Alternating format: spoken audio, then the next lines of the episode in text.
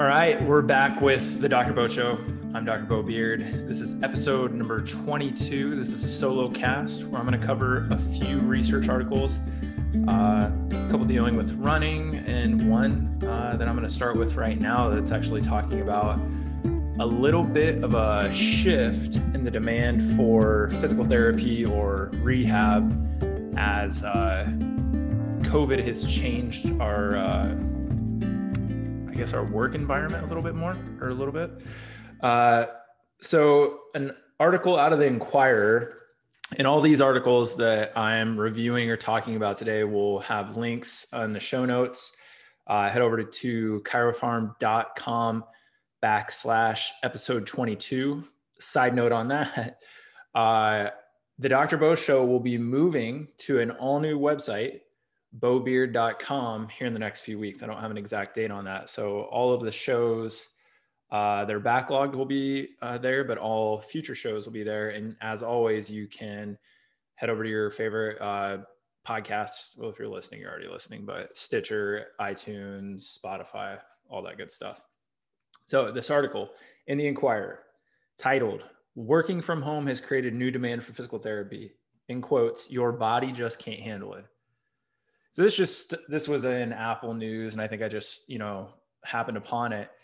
It just struck me the title first of all to think the thought that there's a higher demand for physical therapy as people. What this article surmises is that uh, people are becoming more sedentary, but while they're becoming more sedentary, uh, working from home, they're trying new things. So because there's not, uh, maybe they couldn't go to the gym, they can't do their group classes, so they're doing maybe a online class, a video, a DVD. I don't. Hopefully nobody's still using VHSs. I don't know. Um, but it, it's really the the sitting right or the the sedentary nature. So I'm reading a really interesting book by Dr. Daniel Lieberman, who is a uh, evolutionary biologist out of Harvard, and it's called Exercise. And it talks about our anthropological and sociological relationship with exercise. And he talks a little bit about how the demonization of sitting in particular has caused us to maybe have some wrong beliefs about sitting. But now what we're seeing is that people are, we're again postulating that there's more of a demand for physical therapy because they're more sedentary. Mm. So let's dive into this a little bit. There are a lot of things that end up equating to somebody being in pain. Uh, being sedentary can be one. Um, if you sit for a prolonged time, um, in particular in something where you're uh, not sitting in an active fashion, aka like a squat or sitting with your back not against a chair, um, you're going to have an inflammatory cascade that gets kicked off. Uh, you know, just having to use your mu- muscles in an isometric or isotonic fashion uh, releases myokines, which are naturally anti-inflammatory. That's why exercise is anti-inflammatory. Uh, but when we talk about people reaching out, and you know, we go through this article. Uh, I'm just looking at a quote here. It says, We've been seeing a lot more people getting aches and pains because of a significant shift in their activity level. You know, I have seen this in our office that we we see more people coming in be and they're equating it to them being at home more. What I would say though is what is everybody else complaining about as they're at home?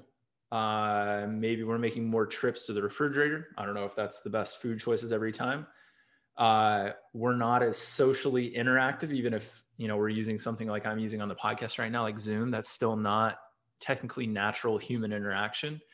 Um, our activity level is definitely lopsided, and then when we do go into activity, it's probably going up against being more sedentary. So the sedentary portion may be a part of this, but what we need to think about is you know the the environment that surrounds human pain, which has a lot more to do with beliefs, emotional responses, relationships, social interaction, diet, sleep, uh, rest, then probably it does with movement, right? When, and I always tell people this or tell patients this when they're in the office, the lowest rung on my hierarchy of importance when it comes to treatment is movement, which sounds weird. It's in the name of my business. It's what we would th- say we're using for most of our modalities but you can't move your way, rehab your way, exercise your way, manual therapy your way out of shitty relationships, poor diet, um, bad sleep. Like those are all much higher level things.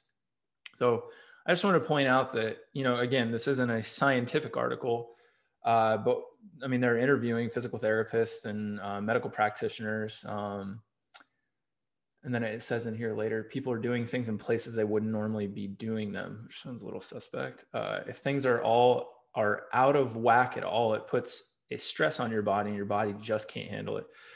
Uh, some of this is just absolute crap, right? Like humans are one of the most, if not the most adaptable organism on earth. I think we've shown that with the way we've been able to uh, take over the earth more or less.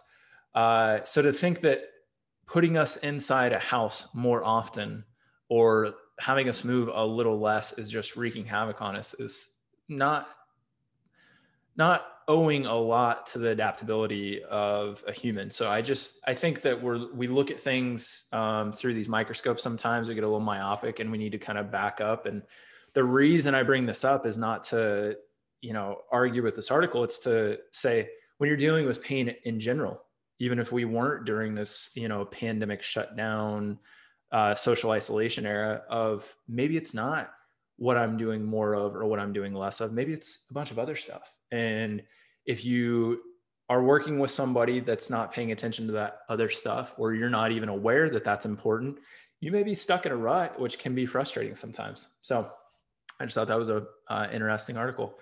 So let's get into some scientific articles. So here's one out of uh, the Journal of Orthopedic Sports Physical Therapy uh, from just about a month ago. And the title of this article is Recreational Runners with a History of Injury Twice as Likely to Sustain a Running Related Injury Than Runners with No History of Injury, a One Year Perspective Cohort Study.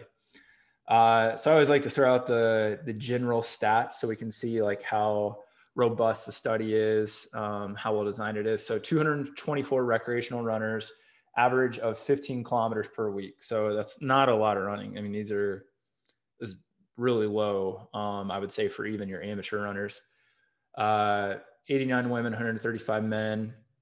Uh, pain is just a subjective uh, uh, questionnaire. And let's see. Yeah. So, I mean, they're basically tracking them over the course of a year. Now, what it doesn't say in here is how often they were recording pain levels, where the pain was. Uh, but let's go to the conclusion and we'll talk about this a little bit. So there were 75 running related injuries during the one year surveillance period of a cumulative incidence proportion of 46%. So that 75 out of the 224, 46. Uh, the most common injuries were to the knee and Achilles. So they were looking at areas of uh, impact. And then recreational runner, and then it surmises that if you have a previous injury, you're more likely to sustain a future injury. This isn't new information. Gray Cook is more famous than anyone for talking about this, although people have been talking about it for a long time. What I wanted to point out here to you know the runner, the athlete, the coach, whoever's out there, even clinicians that may not be aware, which I'm sure most are, that this study isn't looking at if you had a prior knee injury, will you have a future knee injury? If you have a prior Achilles injury, will you have a future Achilles injury?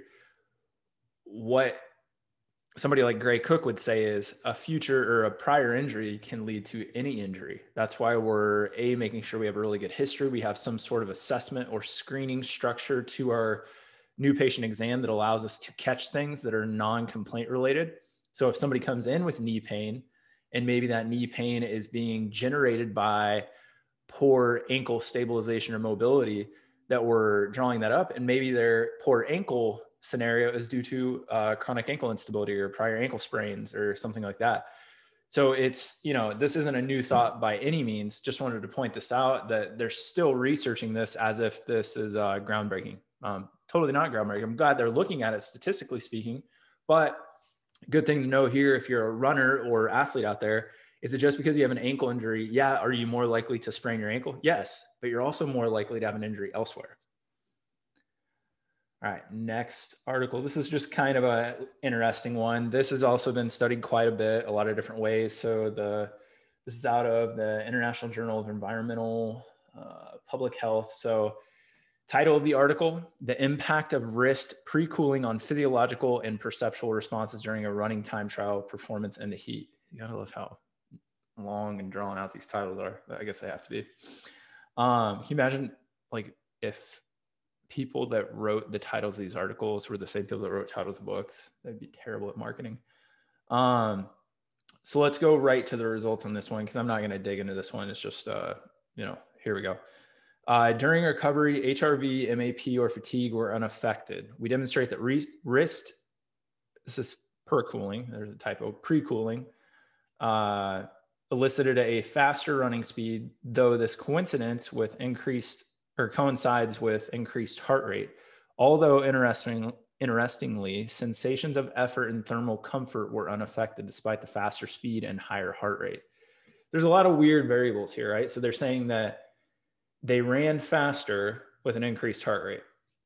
Okay, cool. Um, sensations of effort and thermal comfort were unaffected. So they're saying that they ran faster, but they still perceived the same level of exertion.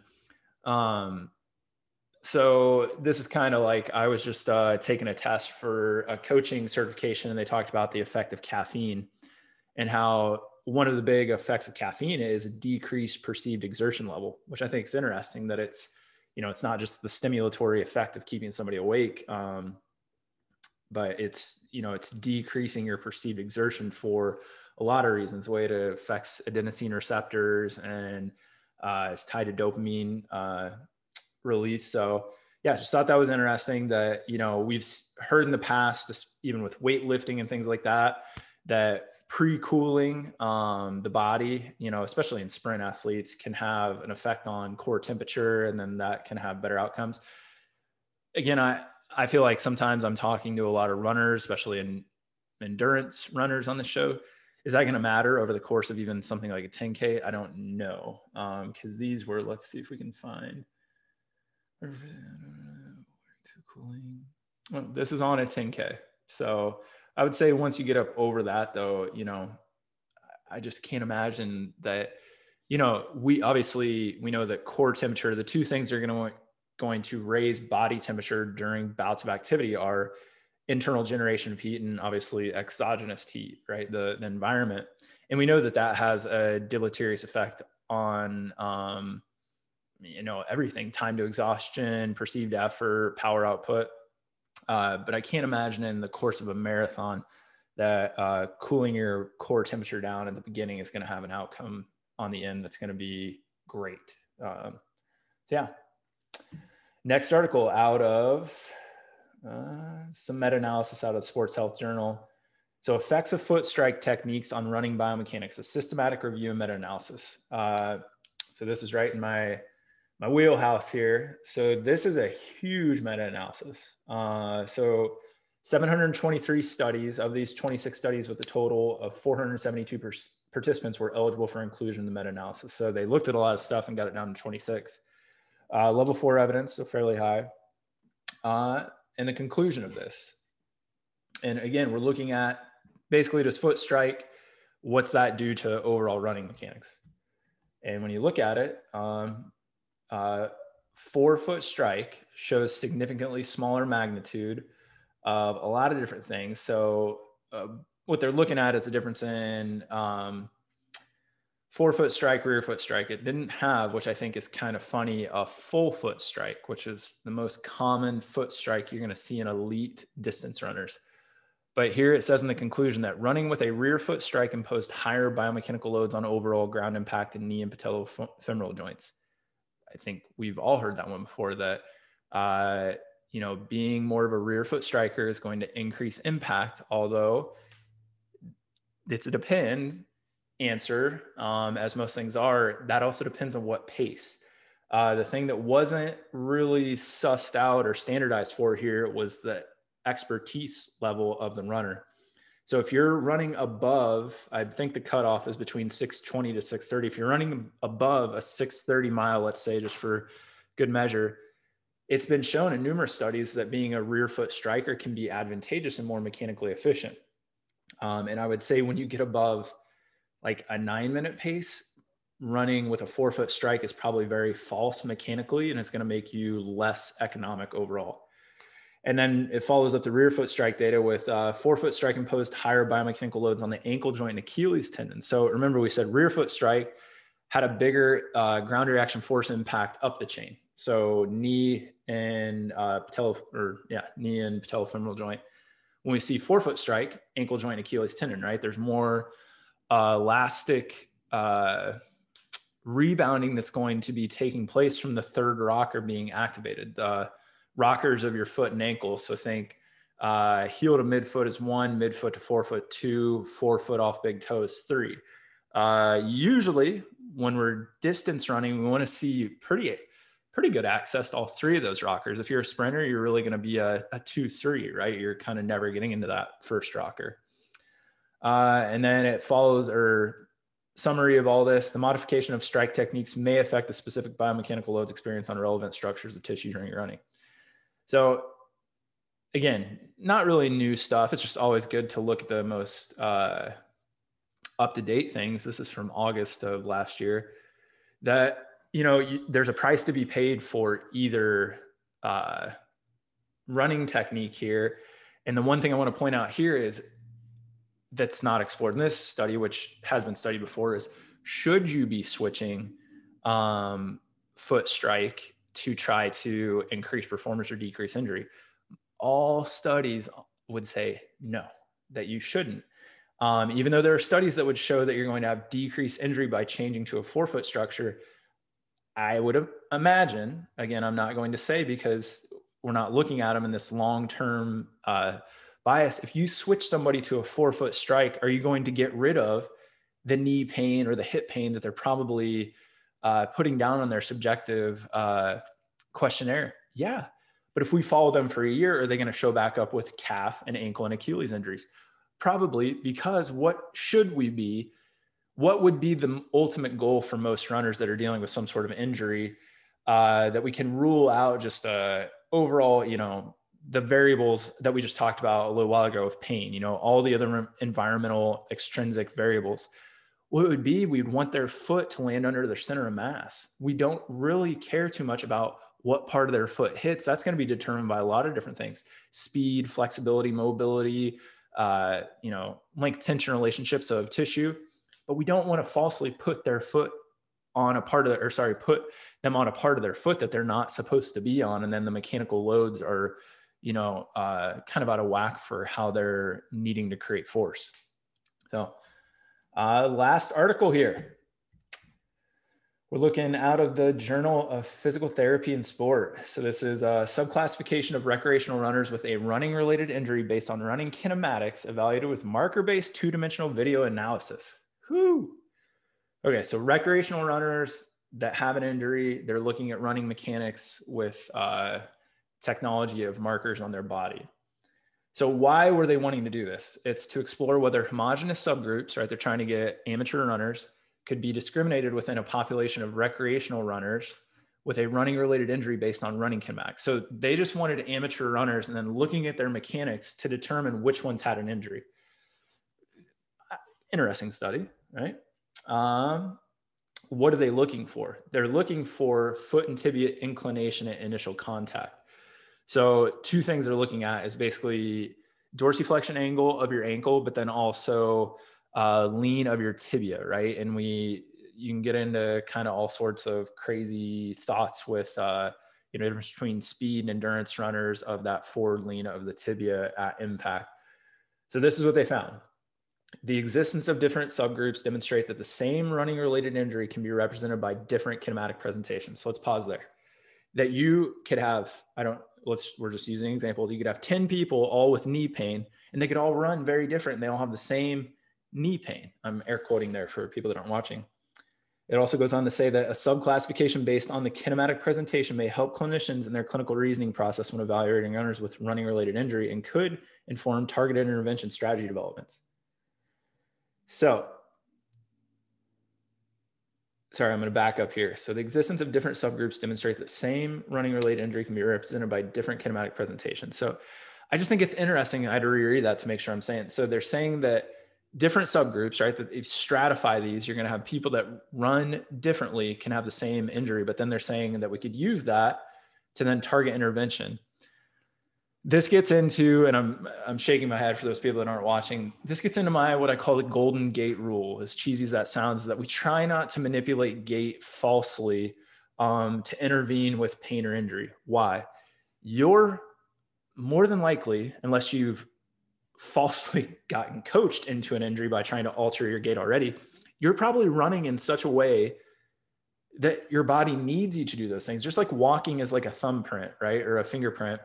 It's very unique to you and then all the things that have come to that that session of walking or running, right? All the previous injuries, how tight you are that day, uh, fatigue, uh, all these things, hydration level.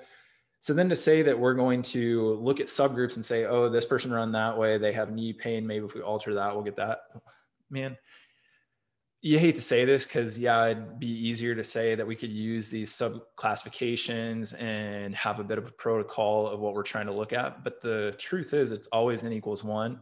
Yeah, we have ideals of gait. We have things that we think are going to correlate to injury, like having uh, your foot land further out in front of your center of mass than we would like.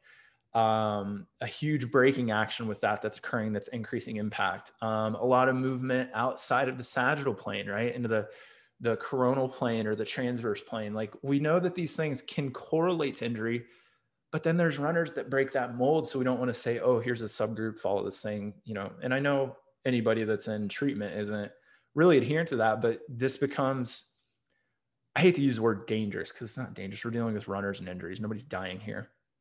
Um, and this isn't to demean any profession over the other, but like I'm a coach as well. So if we give this information to coaches who don't have the clinical hat to really pull back um, and get the 30,000 foot view, right? When I do a gait analysis, that gait analysis is preceded by an intake, a history, a movement analysis. Then we get to gait. And I always tell people, gait, by the time I see you run, I already know it's going to happen, or I should. Rarely am I surprised because we've seen you move. We know your history. We know your prior injuries that could lead to future injuries. All these things we've talked about today. Um, but when you get this information in the hands of like a, a trainer or a coach, it can become hard for that coach or trainer to then not say, "Well, hey, I'm an evidence-based, you know, coach or trainer, and I'm following the evidence. So it shows that if somebody runs like this and they have knee pain, that I can switch them out of this, and maybe they won't have knee pain." yeah, but you're also going to frustrate yourself and the client and not be as awesome as you could be if you're not using that n equals one approach. And the only way you can use an n equals one approach is to know what the data says, but know why the data says that and really what the overall aggregate of data says, which in any scenario with any type of injury, with any type of athlete is going to say, we have schemas, we have archetypes of things, but you still have to look at that person and see do they fit within that? And they may. But the only way you find that out is through a proper exam. And again, non-clinicians can't diagnose, but you're you're diagnosing. If you say, hey, somebody lands way out ahead of their center of mass, you just diagnose them with that. Why they land way out in front of their center of mass is the the issue. And it's not just coaching them to land into the center of mass because they may not be able to. And guess what you're going to do? Probably not only perturb what's going on, but maybe create a different issue altogether. Whew. So, five articles today, a lot of information, chiroform.com backslash episode 22. Uh, if you ever have any questions, comments, concerns, things you want to know about, uh, you can always email me, drbobeard at gmail.com. I'm on all social media at drbobeard. And here pretty soon you'll be able to check out the new website, bobeard.com, where there'll be a lot of new resources uh, upcoming classes, all the podcasts move over there. I'm going to start getting into a bit more writing. So look forward to that. And I appreciate you guys uh, listening and watching. See you next time.